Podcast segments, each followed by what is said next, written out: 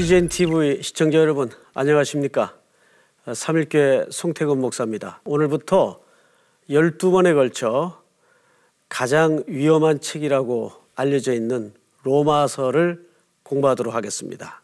왜 로마서를 가장 위험한 책이라고 했을까요? 여기에는 역사적인 맥락과 배경 때문에 그렇습니다. 어, 성경 말씀 자체가 능력이 있기 때문에 시대마다 많은 사람들이 변화되었고 도전을 받았죠. 그런데 로마서만큼 역사를 바꾸고 시대를 바꾸었던 책도 드물기 때문입니다. 어쩌면 그 위험한 책이라는 말의 의미는 우리 삶의 근본적인 변화 또는 우리 전 인생에 걸친 중대한 결단 이런 것들이 요구되는 책이기 때문이기도 하죠. 로마서는 보통 세 단어로 압축할 수가 있습니다. 첫째, 복음.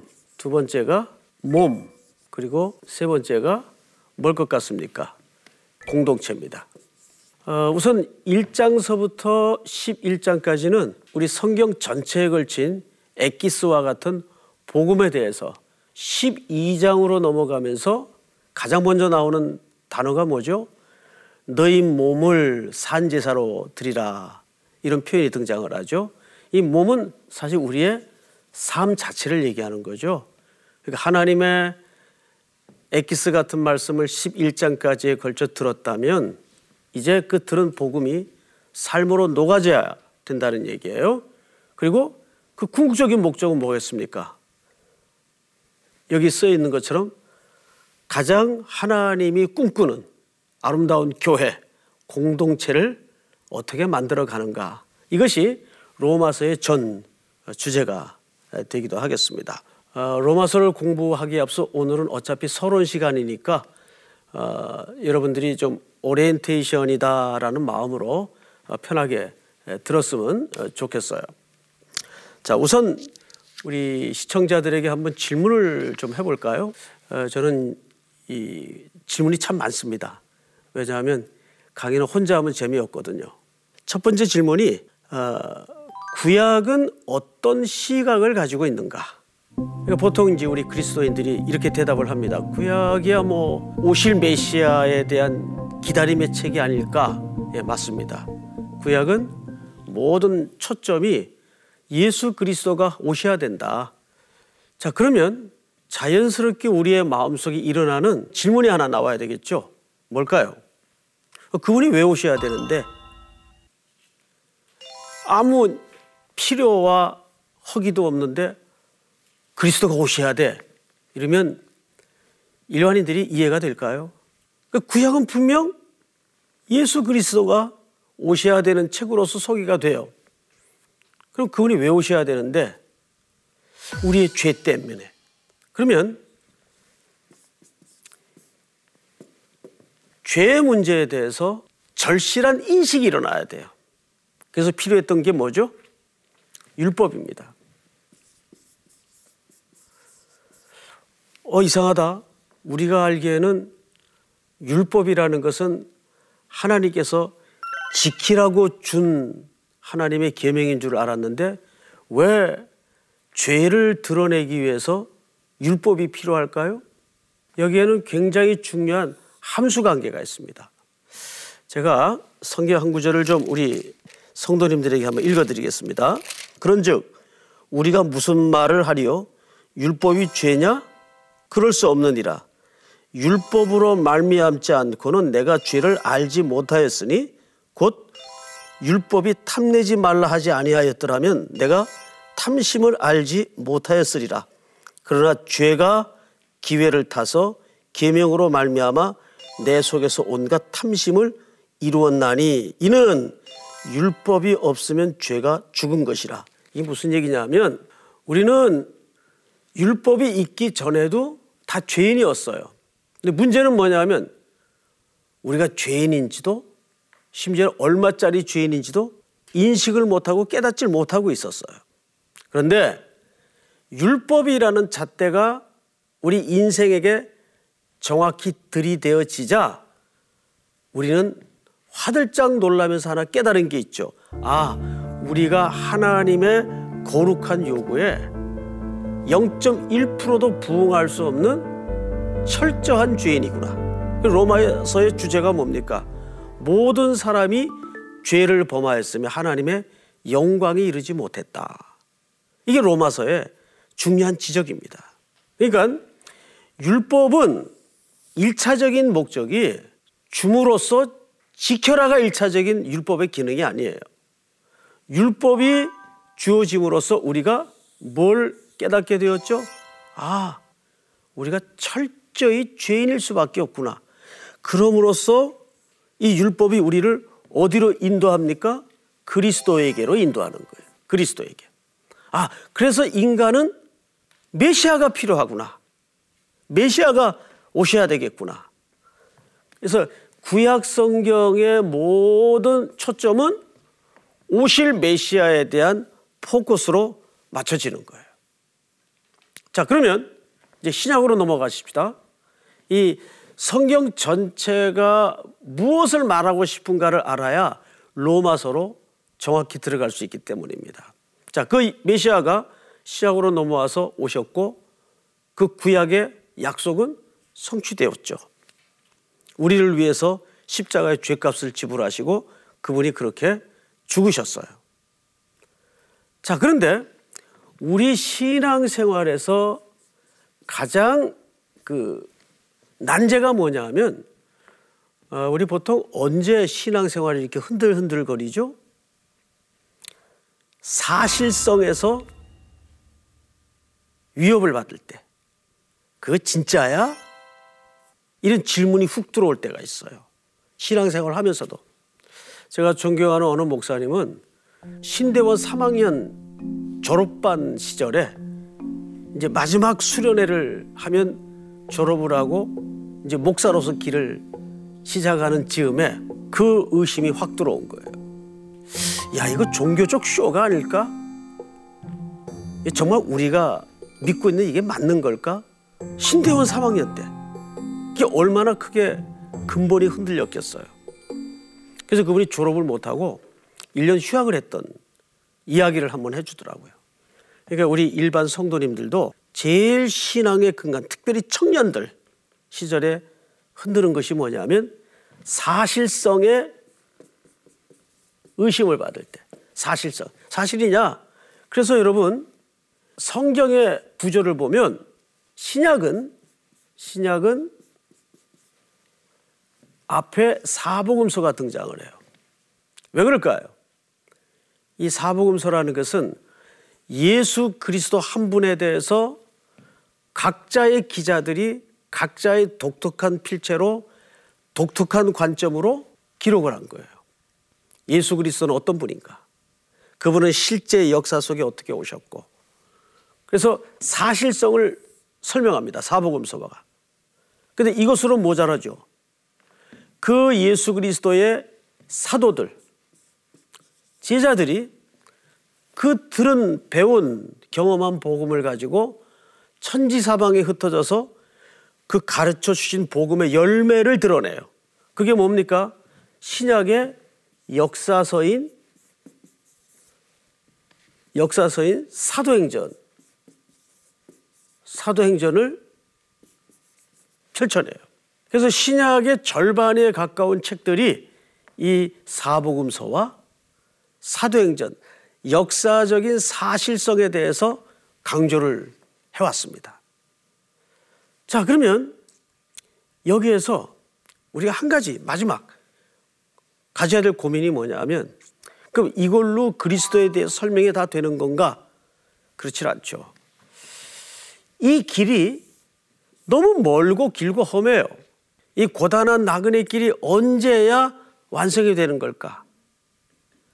우리가 머물러 있는 이 시공간은 우리에게 너무나 많은 어려움을 가져다 주고 있어요.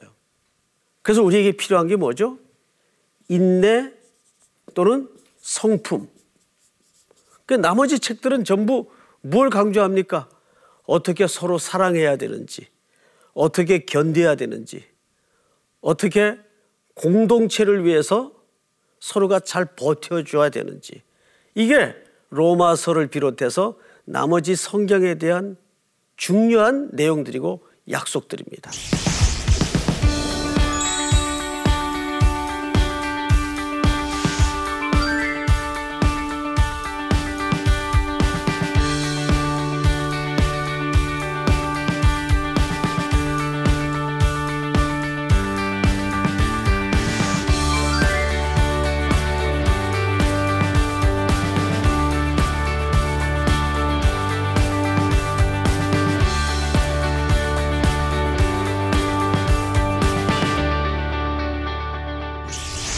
우선 이 범주 안에서 성경이 쓰여져 있다는 사실을 전제하고 이제 로마서 각 책으로 들어가겠습니다. 자, 로마서는 사도 바울이 썼어요.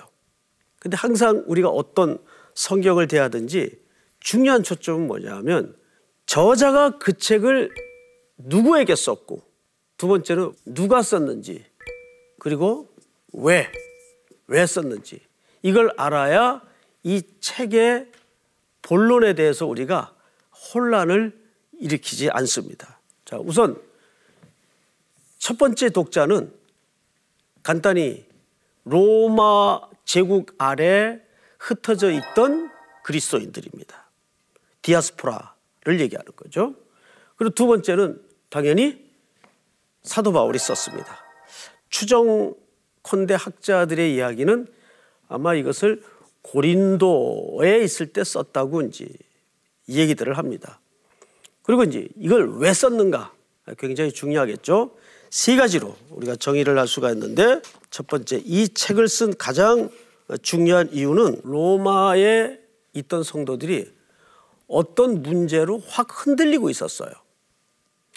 잘 신앙생활을 하고 있는데 괜히 이 책을 쓸 리가 없잖아요. 어떤 문제로 흔들렸는가? 여기에는 정치적인, 경제적인, 영적인 문제들이 복합적으로 녹아져 있었습니다. 예를 들어서 정치적으로는 길드라는 상인 조합을 구성해서 그 속에 가입이 되고 편입이 돼야 사회생활을 할 수 있는 메커니즘으로 사회 시스템을 만들어 갔어요. 그러려면 로마 사람들은 당시 인사를 어떻게 했는가 하면 가이사가 주님이십니다. 이 인사를 하면서 일상을 살았어요. 근데 그리스도인들에게 주님은 유일하게 그리스도 한 분밖에는 고백할 수가 없습니다. 이 일상에서 이 인사를 거절합니다. 그러면 당연히 정치적인 경제적인 시스템 안에 그리스도인들이 들어갈 수가 없어요. 그럼 어떤 곤고함이 밀어닥치겠습니까? 경제적인 어려움이 밀어닥칩니다. 정치적인 핍박이 가해집니다. 그리스도는 주라는 그 고백은 적어도 그리스도인들에게는 하나님 한 분 외에 그리스도 한 분 외에는 할 수가 없는 고백이기 때문에 그래요. 그래서 이들은 이런 여러 가지 문제로 이 영적인 문제가 흔들리기 시작했습니다. 그래서 사도 바울이 얼굴 한 번 보지 못한 이들에게 이 글을 쓰고자 붓을 들었던 가장 중요한 이유는 이들의 신앙을 다시 한번 견고하게 붙잡아 주기 위해서 붓을 듭니다. 두 번째는 이들이 복음을 듣는 가운데 가장 중요한 것은 신학적인 혼란이 있었어요. 아, 여러분 이건 조금 그 미세한 측면이긴 한데 어떤 측면인가 하면 로마 제국 아래 살던 그리스도인들끼리 이 당시에 첨예하게 대립되었던 논쟁이 부활에 관한 논쟁이었어요. 어, 과연 예수님의 부활이 의미적인 부활이냐, 실질적인 부활이냐. 이 문제로 그리스도인들끼리 유대에서 올라온 그리스도인들, 원래부터 디아스포라로 흩어져 있던 그리스도인들끼리 남의 나라 땅에서 격렬하게 논쟁이 벌어진 거예요. 이 부활 논쟁은 1세기 교인들에게 굉장히 중요한 이슈였습니다. 이게 실제 부활이냐 아니면 의미적인 부활이냐 그러다 보니까 곳곳에 예수 믿는 사람들이 모여 있는 곳에는 이 논쟁으로 소란이 일어났어, 소란. 자, 이게 이제 중요합니다. 로마는 많은 식민지 나라를 지배하고 있었지만, 거느리고 있었지만, 종교에 대해서는 굉장히 그 관대했어요. 뭘 믿든지 너희가 알아서 믿어라. 그 단 하나. 용납하지 않는 측면이 있었는데 공공 질서를 무너뜨리고 위협을 가하는 소동과 소란의 문제만은 그러니까 사회 질서를 어지럽히는 문제만은 가차없이 처단을 했습니다. 그래서 여러분 사실은 이면을 뒤져보면 예수님이 체포되는 과정이나 사도 바울이 빌립보에서 감옥에 투옥되는 과정이나 너희가 예수를 전했기 때문이 아니에요. 그 예수 그리스도를 전함으로 가는 곳곳마다 뭐가 일어났어요? 소동이 일어나고 사회 질서가 시끄러워졌단 말이에요. 이거를 로마가 용납을 못한 겁니다. 그래서 이때 황제가 글라우디오 이거 사도행전에도 나오죠. 이거 아주 중요한 황제입니다. 이 황제가 야 이 예수쟁이들 너무 시끄럽다. 다 내보내라. 그래서 추방 명령을 내립니다. 추방. 근데 이게 더 심해지니까 누구까지 추방을 시키냐면 예수 그리스도를 믿는 로마 사람들까지도 다 내쫓았어요. 그때 쫓겨난 사람 중에 우리 성도님들 혹시 기억나는 이름 없습니까? 브리스, 길라와 아굴라입니다. 이 사람들도 이때 쫓겨난 거예요. 이 사람들이 쫓겨서 어디 왔죠? 고린도에 도착을 한 거예요. 고린도. 여기서 또 누굴 만납니까? 바로 그 유명한 바울을 만나게 됩니다. 그러니까 희한하게 브리스길라와 아굴라도 쫓겨서 고린도로 왔고 아덴에서 사도 바울도 복음 전하다가 지역을 소란케 한다는 죄목으로 거기 못 있고 쫓겨서 고린도로 왔어요. 각자가 쫓겨서 고린도의 항구 도시로 향할 때는 마음이 어떻겠어요? 굉장히 좌절했고 실망했을 거예요. 아, 우리 사역이 이제 여기까지인가 보다. 그런데 여기에서 이 세 사람이 만나요. 브리스길라와 아굴라, 바울이 이 고린도 도시에서 만남이 이루어집니다. 근데 놀랍게도 저 세 사람이 뭐와 같아요? 업종이 같아요. 텐트 메이커예요.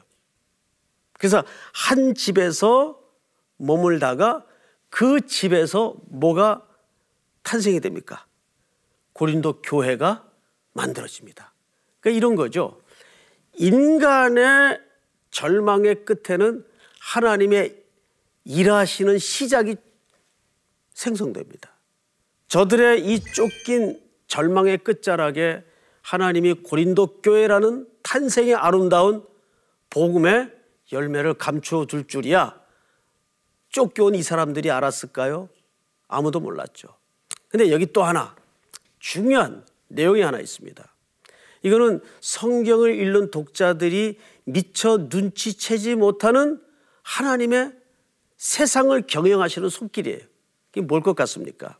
이제 우리가 앞으로 로마서 공부하면서 그 시대적 배경이 되는 사도행전을 가끔씩 살펴보겠지만 놀랍게도 초대교회의 온 땅에 태어난 교회들이 어떻게 만들어지냐면 아 개척교회 해야지 위원회 만들고 개척교회 해야지 기도회 준비하고 이래서 만들어진 교회가 없어요.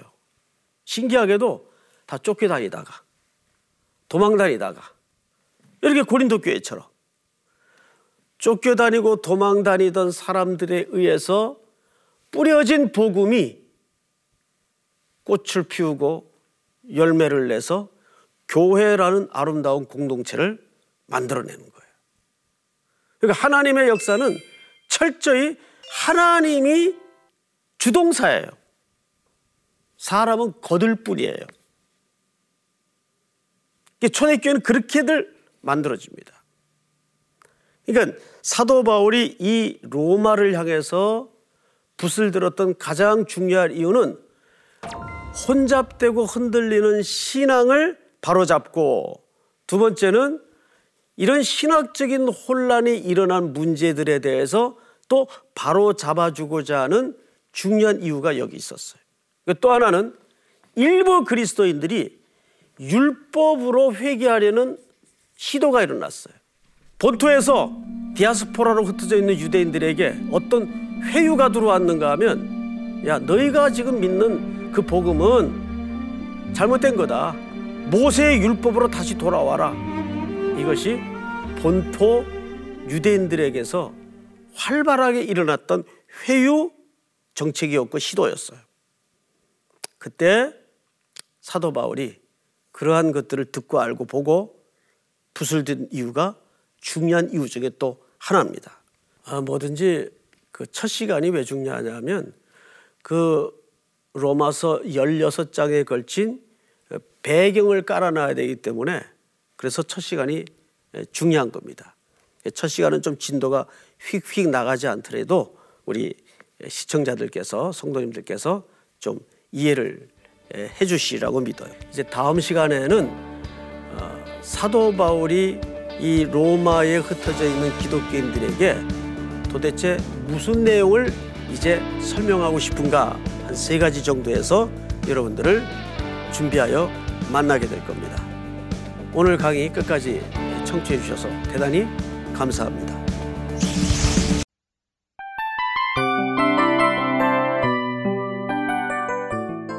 이 프로그램은 청취자 여러분의 소중한 후원으로 제작됩니다.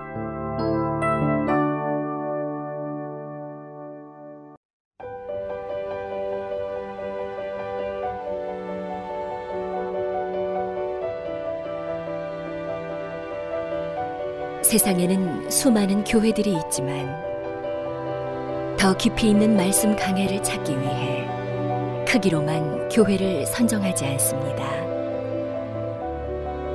보다 좋은 영적 콘텐츠를 더 많이 나누기 위해 방송비를 받지 않습니다. 1년 365일 복음만 전하고 싶어서 우리는 광고를 하지 않습니다. 온누리의 복음을 땅끝까지